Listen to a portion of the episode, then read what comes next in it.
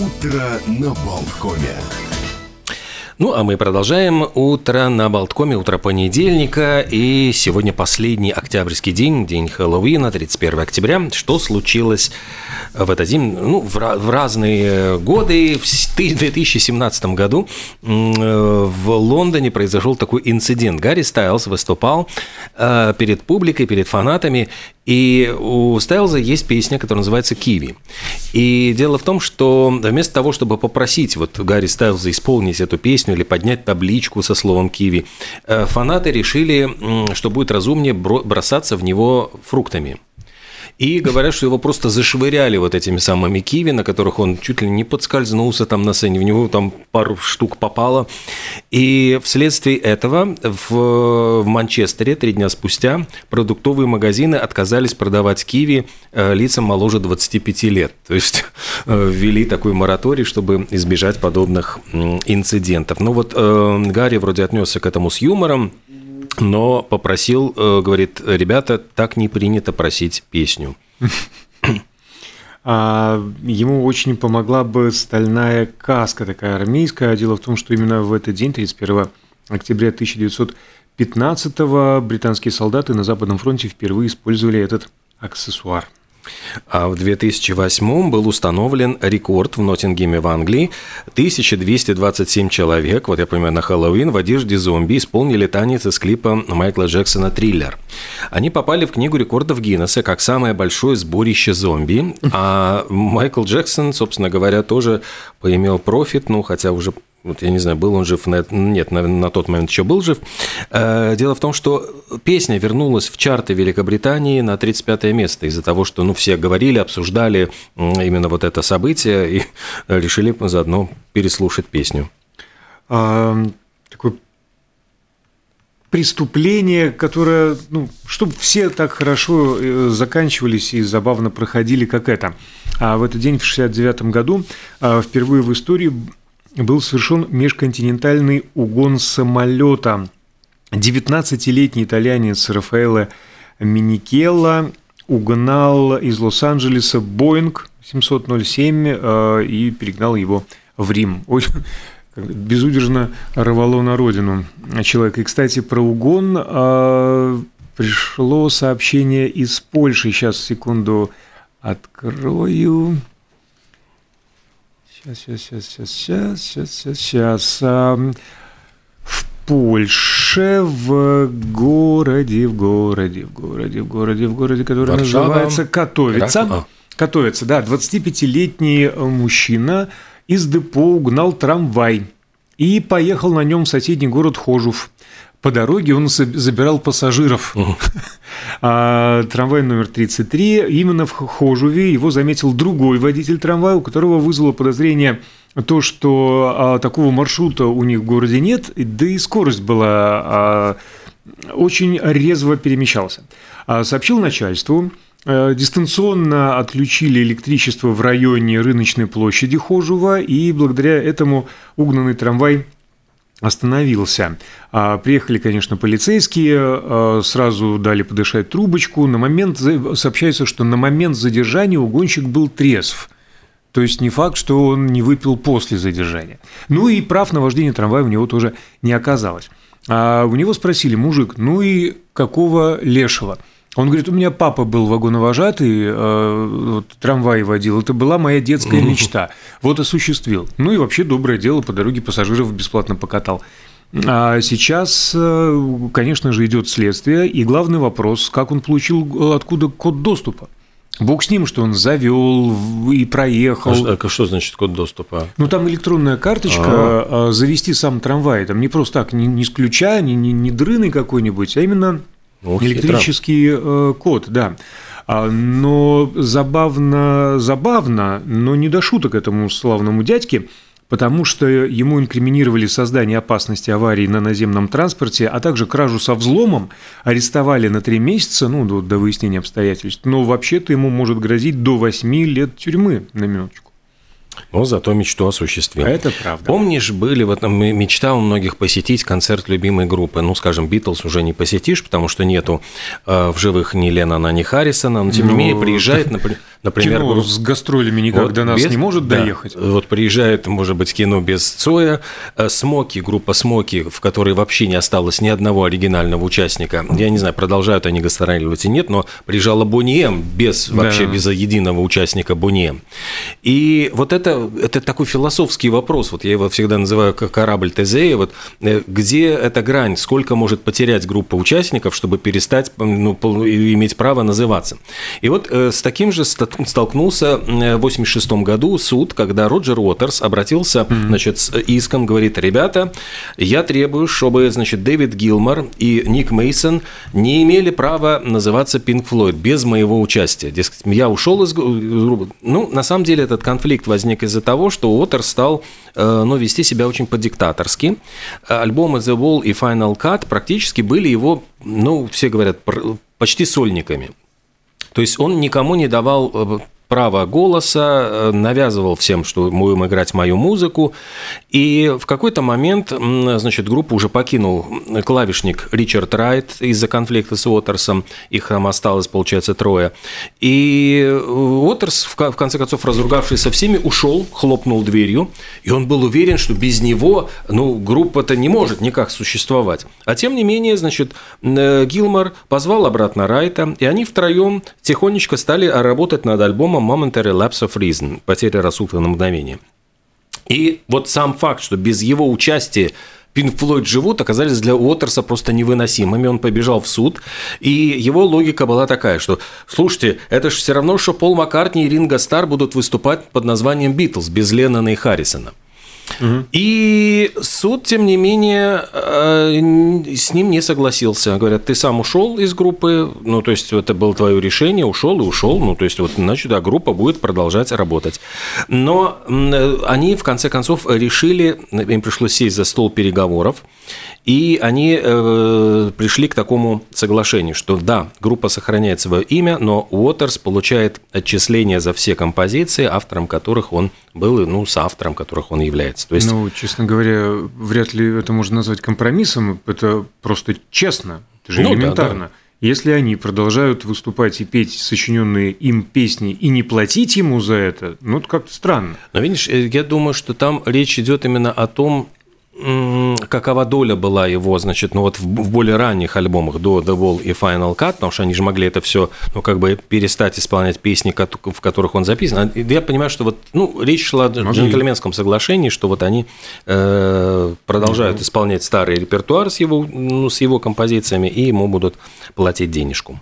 Если джентльмены договорились, то это, конечно, а, всегда хорошо. Э, в 1951 году, 31 октября, в Лондоне появились первые на свете пешеходные переходы типа «Зебра».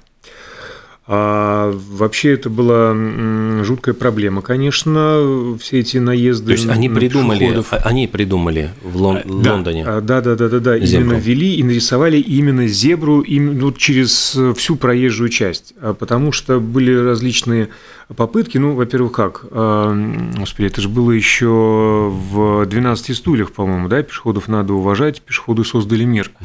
А, но водители, в общем-то, манкировали этой цитаты или не читали советскую классику, поэтому то наедут, то зацепят, то обложат, то обрызгают. Все как сейчас. Но а, первую попытку бороться за права пешеходов э, именно при пересечении дороги, улицы справа налево, слева направо, неважно, предприняли англичане. А, в 26 году они получили первую статистику жертв э, на дорогах, ужаснулись, конечно, дело – сначала э, на площади перед парламентом установили первые дорожные знаки. Указатель «Просьба переходить здесь». А затем места для переходов э, отмечали двумя поперечными белыми полосками. В 30, э, начиная с 1934 года в поверхность дороги вбивали гвозди с широкой круглой шляпкой – тоже, Это чтобы... лежачий полицейский такой ну, своеобразный. Да, отмечая как бы дальше этого, ну, условного бордюра не наезжать, порвешь шину. Угу. Тоже не помогало. А затем э, желтый... Шину порву.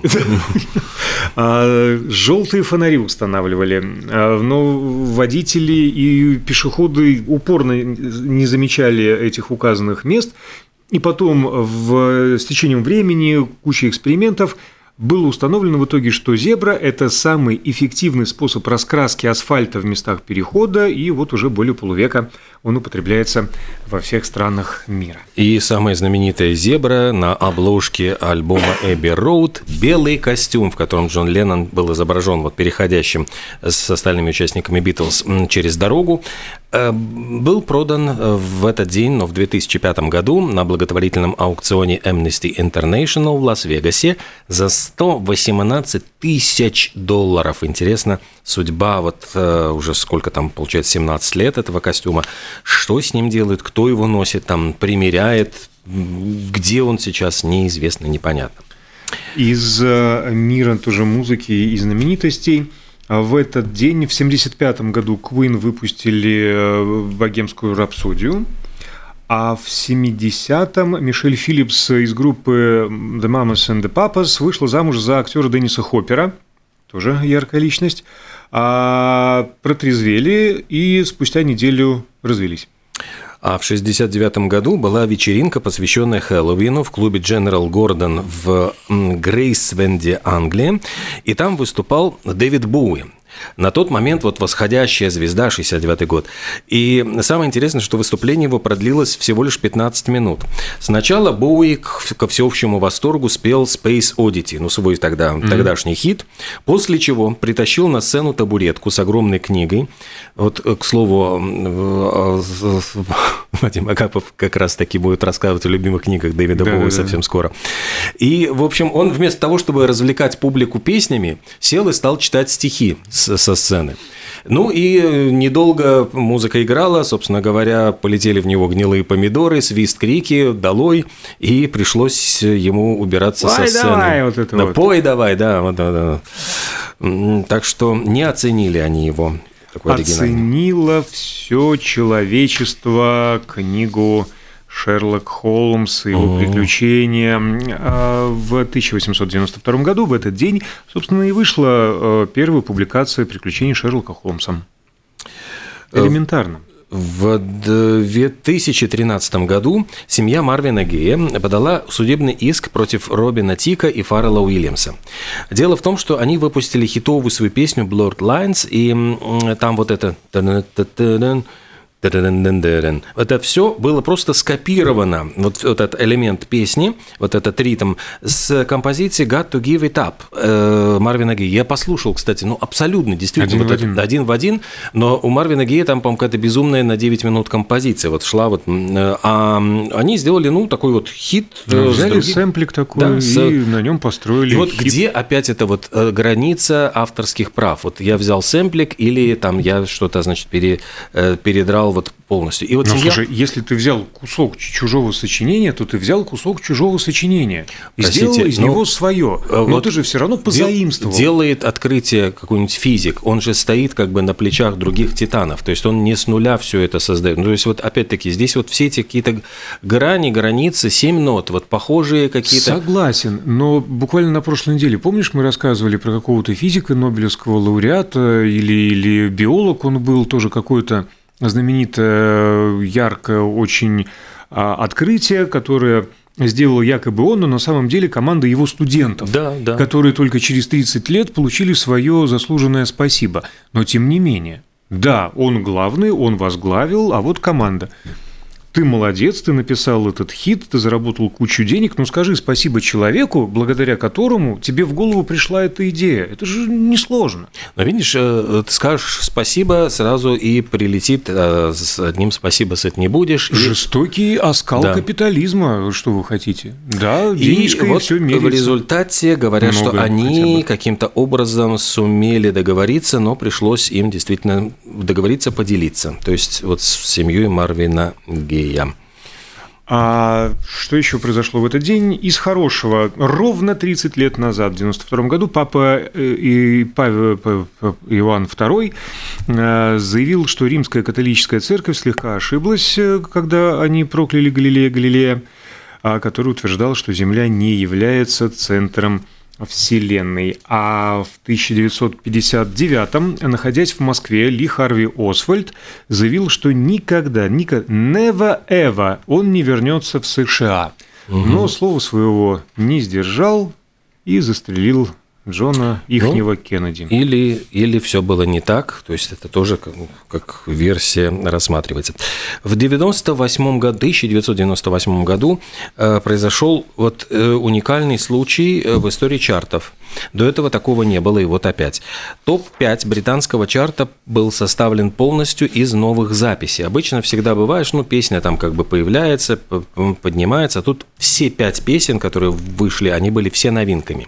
Аланис Марисет была на пятом месте, Culture Club на четвертом, Юту на третьем, Джордж Майкл на втором и Шер с э, композицией Believe на первом месте. Причем Шер была тогда 52 года, и она стала первой исполнительницей Э, ну, старше 50, чей хит стал номером один. То есть вот такой рекорд ей принадлежит. Ну и что еще, э, собственно говоря, э, в тысячи, далеком 1990, 1954 году британская певица Вера Лин, которую обожали, вообще она была любимой песни, я не знаю, такая Клавдия Шульженко, вот британских солдат, и они ее во время войны очень любили. Она заняла первое место в, в Великобритании с песней «My son, my son, мой сын, мой сын». И это был единственный ее хит номер один, э, хотя вот я помню, что она э, очень, э, действительно, вот альбом, который был посвящен ее столетию, она, по-моему, дожила до 100 лет, и ее пластинка, в общем, была в хит-параде на первом месте. И, ну, это уже а, альбом, а не песня. Вот, и это была э, ее единственная композиция, с которой она сумела подняться на вершину британского хит-парада. Я обожаю ее, там, не, не знаю, там ее, вот какие-то у нее такие очень проникновенные песни. Я э, тихонечко так вот слушаю, очень, очень сентиментальные такие, э, ну, с хорошо поставленной речью, с таким прямо протяжным голосом. Ой, люблю иногда послушать. Я думаю, нужно все-таки чуть-чуть вернуться и немного больше времени уделить богемской рапсодии, которая была записана в этот день в 1975 а, году. Дело в том, что тут полноценное такое, ну, симфония четырех частей, богемская рапсодия, квины пошли дальше, их там пять, вступления, баллада, оперная партия, есть часть э, в хардовом стиле э, кода. При сведении были использованы 120 вокальных треков, э, наложенных друг на друга. И вообще, редкий случай в истории музыки, эта песня в разные годы трижды становилась номером один британского хит-парада. А нас тут спрашивают, вот пишут нам в нашем чате, сколько стоит исполнение чужой песни. Здесь речь идет все-таки не о том, что они, ну вот, они перепели песню Марвина Гея, я имею в виду вот Робин Тик и Фаррелл, они Э, просто взяли его песню, э, кусочек ее, и сделали свою, как бы выдавая за свою композицию. То есть здесь вот именно в этом был конфликт. Если бы они просто перепили песню Марвина Гея, ну и бог с ним. То есть указан автор, автором Марвин Гея, они просто спели его песню и, э, ну, спасибо большое, раскланялись, указали его в качестве... Кстати, ты знаешь, вот когда читал мемуары Кита Ричардса, ведь это вот песня «Anybody Seen My Baby», вот когда он говорит, что роллинги записали эту композицию на альбоме, это же была полностью э, композиция, господи, вот я забыл эту, Киди Лэнг, по-моему, ну вот как она называлась, я не помню в оригинале. И Кит Ричардс говорит, что мне дети просто притащили эту пластинку и говорят, вы что, с ума сошли? Это mm-hmm. ж вы практически перепели уже существующую песню. Ну и он там подколол Мика Джаггера. Мик Джаггер говорит, как сорока, все блестящее, в дом, в дом, в дом тащит. Значит, он где-то услышал, она у него отложилась в голове, и вот он утянул, сам того даже не подозревая. То есть он говорит, я в последнюю секунду просто добился, чтобы на обложке альбома вписали вот эту Киди Лэнг в соавторы нашей песни. И таким образом мы избежали судебного иска и очень неприятной истории. Ну, а пока ты рассказывал это, я немножко погуглил. Значит, получение прав на кавер может стоить около 65 э, тысяч евро. Ну, в среднем... Это в смысле чего? Любой кавер? Ну, в среднем. А. В среднем. Ну, в зависимости, конечно же, от песни, от музыканта и так далее. Но, в общем-то, к 65 тысячам можно готовиться раскошелиться. Но вообще вопрос можно переформулировать, сколько стоит исполнение чужой песни. Ради бога, в любом караоке конечно, есть конечно. стоимость, там, не знаю, от, от еврика до десятки. Вот. Да нет, а можно и, я думаю, что за столом, если вы там сидите с друзьями, спеть там «Черный ворон» или там «Абу» э, или «Бонием», это без проблем любой, э, любой каприз. Ай, ты вот сейчас описал ситуацию, и я вспомнил, я однажды присутствовал а, на празднике жизни, это было в далекие-далекие 90-е, когда Любе только спели «Батяню комбата». Mm. Я лично был вот, да, вот в ситуации, когда, э, скажем так, бригада товарищей заказывала ее в 8 раз подряд. Это в ресторане в каком-нибудь? Э, в клубе, да. Ну да, но я имею в виду, что здесь просто вот просто спеть песню ничего не стоит. Но если вы, значит, ее исполняете, записываете, выпускаете, то, естественно, здесь вот нужно как-то поделиться с авторами. А, а сэмплы, вот, вот для того, чтобы использовать сэмплы, тут вообще начинается очень-очень такая скользкая грань. Ну и доходит, в принципе, до, ну не то чтобы идиотизма, но какие-то такие тоже э, не до конца понятные вещи. Даже выйти на каком-то конкурсе детском – а все равно нужно оплатить авторские отчисления. Вот если ребенок выходит там выступает, то надо заплатить. И, а в нашей стране таких контор две по авторским правам. И то, и другое надо заплатить. Ох. А, да, зачем мы об этом? О грустном, когда надо говорить о веселом. Сегодня праздник, последний день октября, и через минуту к нам присоединится Наталья Бушурова, расскажет, что будет в ноябре со всеми с нами, и что в данный момент происходит над, не, э, над нами в небе звездном.